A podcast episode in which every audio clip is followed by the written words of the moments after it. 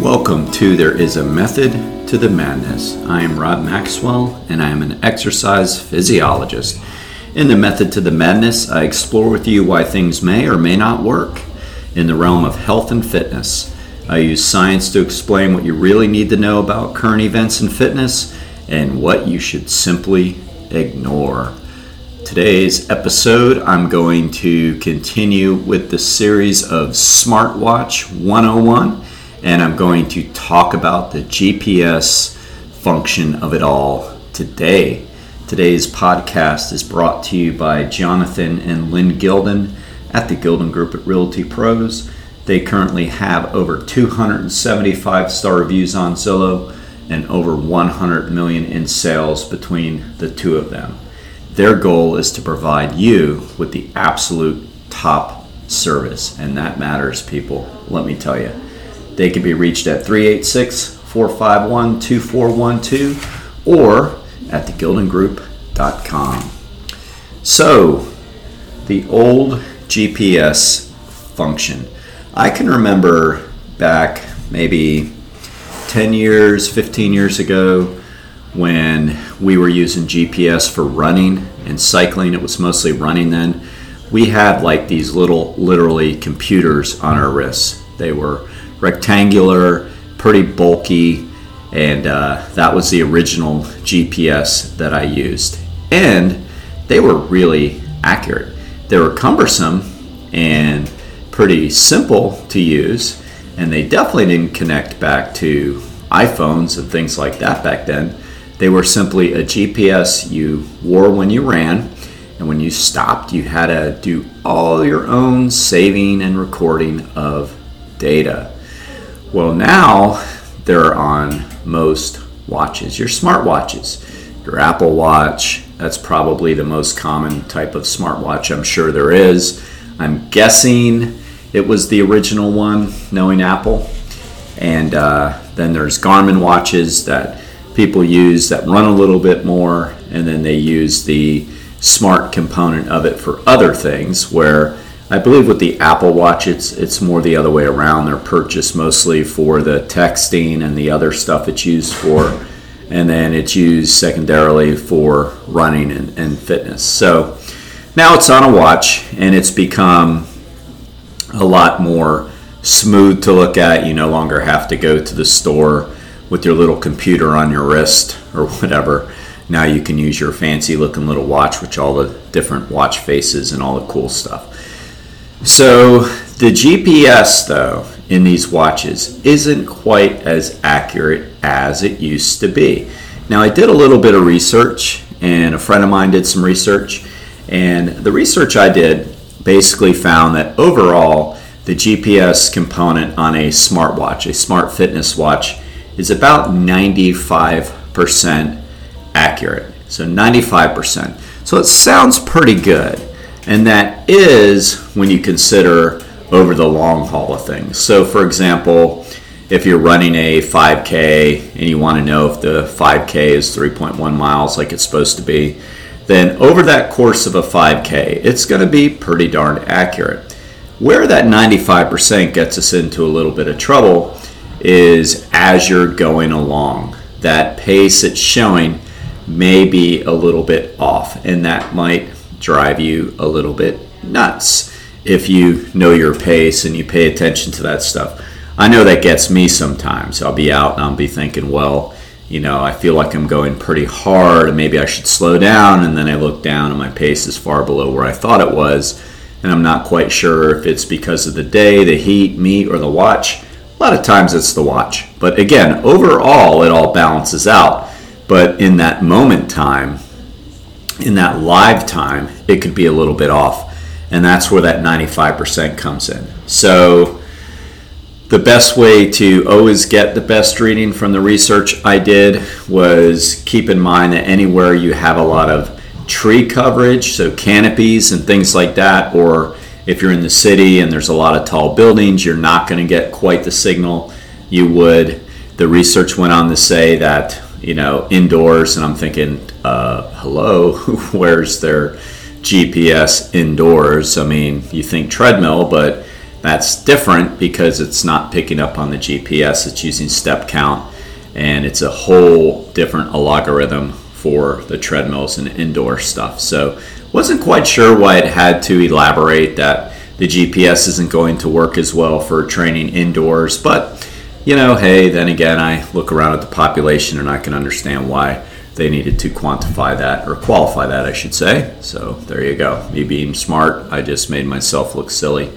Qualify that. All right, so heavy tree coverage, heavy canopy, heavy canopy coverage, um, tall buildings of any kind. It also went on to say being around a lot of people with GPSs could impact it as well. So those are the things that are going to get the accuracy and we all want the best accuracy we can out of our smart smartwatches. I would say that the GPS function for me is the most important. I know, as I said, heart rate's neat and everything, but sometimes it doesn't 100% pick up.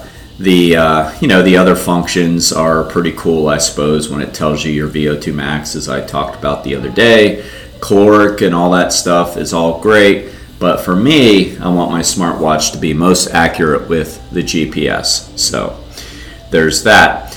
Now, if you're really not familiar with all the GPS's capabilities, I mean, it's pretty cool. It could be for running, there's a different one for cycling, but it's picking up every activity you're doing.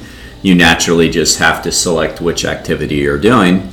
It will count your laps essentially in the pool and then there's different functions for open water swimming, which I found to be pretty inaccurate when I've used it. It's been very far off on the calculation that the event is supposed to be and what other people had it at. And then it also will show you your um, lines in the water, like where you went. And at times, I looked at mine and I was thinking, well, I would have had to have done a U turn somewhere out there for that to happen. That didn't happen.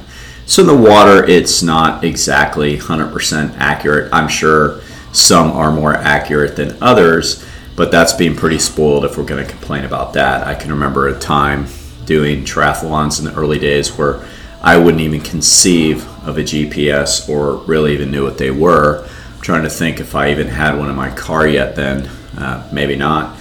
And no, definitely not in the very early days. So, you know, will, will, will they get better? I'm sure. But you know, we really can't complain about that. They do a pretty darn good job for what they're really designed to do. And you know, there are some safety issues with them. And then I'm gonna I'm gonna give you a little history as to why they may not be as accurate as when we had the little laptops on our wrists. So, but but first, there are some safety issues. There's been concerns that they're easily tracked by people. In other words, there's these uh, different running type of platforms one of them is called Strava, and endurance athletes put their stuff on there. So there's been some concern that if they're putting GPS and locations on there, people will be more readily tracked. And I'm sure, unfortunately, there's probably been some of that, which is why they uh, give you the option to not do that and just to list your activity.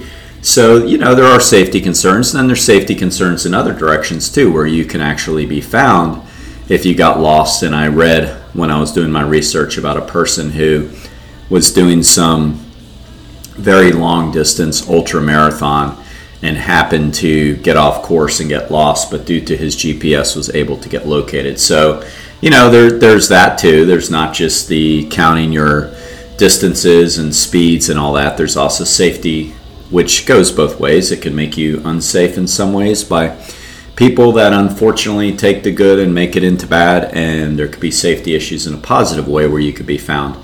Now, in some of the research we found, they first started using some GPS stuff as far as experimenting with it back in the 1960s. And in 1978, they launched the first GPS satellite, February of 1978. It was launched by Rockwell International, if all of our research is correct. So that's pretty cool. 1978. I have no clue. I'm sure it was used, and I'll get into that in a second, by more military and, you know, I hate to say it, but more purposeful reasons other than trying to just help runners know where they're at in their pace. I'm sure there was a lot more uh, concern with uh, public welfare and using it for research. 1983, a bit of history happened where the Soviet Union shot down a civilian aircraft and 209 people died. I guess it got into Russian airspace due to some bad navigation. And so uh, at this point in 1983, the president was Ronald Reagan, and he announced that GPS will be available to all of the public. Now, that's where, you know, it's a good example of something that can go really well, and for some reason, humans decide to take it in a bad direction. I heard in one of the podcasts I listened to, I listened to Ryan Holiday a lot, and he and his guest were talking about nuclear energy, and I learned some things about nuclear energy. They talked about how nuclear energy was first intended to be basically free energy for all. Like it had the capability the capability to be such a great thing, free energy for all, right? But then it got into the hands of some people who wanted to use it for not so good, um, and we ended up killing millions of people making nuclear bombs. So it's like, okay, so now we really can't access this nuclear energy because it got turned into a weapon of war, which is kind of unfortunate that mankind feels the need to do such things. And I bring this up now because that's kind of what happened as we traced the GPSs. So in 1996, the president was Bill Clinton, and he issued a directive declaring GPS dual use system, one for military and one for civilian use because uh, obviously for the same reason if if everybody had the top notch GPS which is what the satellites were for the military then again it's getting into the hands of the wrong people and they started doing some uh, you know bad things with it like tracking military planes or tracking airliners to do harm to people um, just for evil basically so he said we can't have two, we can't have one single GPS system, which again makes a lot of sense knowing human nature.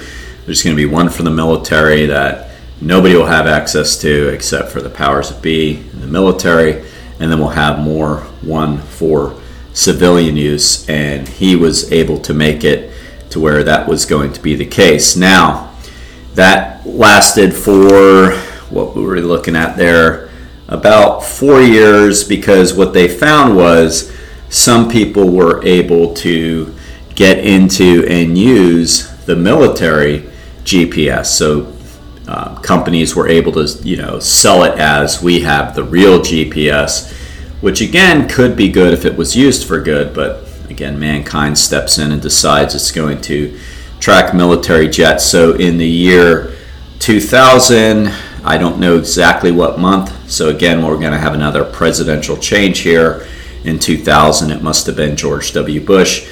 He decided that selective availability was going to be discontinued. So in other words, that there was no way somebody was going to be able to scramble the use and use any of the military GPS. So they're able to scramble it to the point where now we have two distinct GPS systems than we have since 2000, which does explain why, when I go back to those early days, we had such good detection. I mean, you could put those little laptops on, turn them on, and it was like, oh wow. And I'm kidding when I said laptop, but the thing was a pretty big rectangle on your wrist.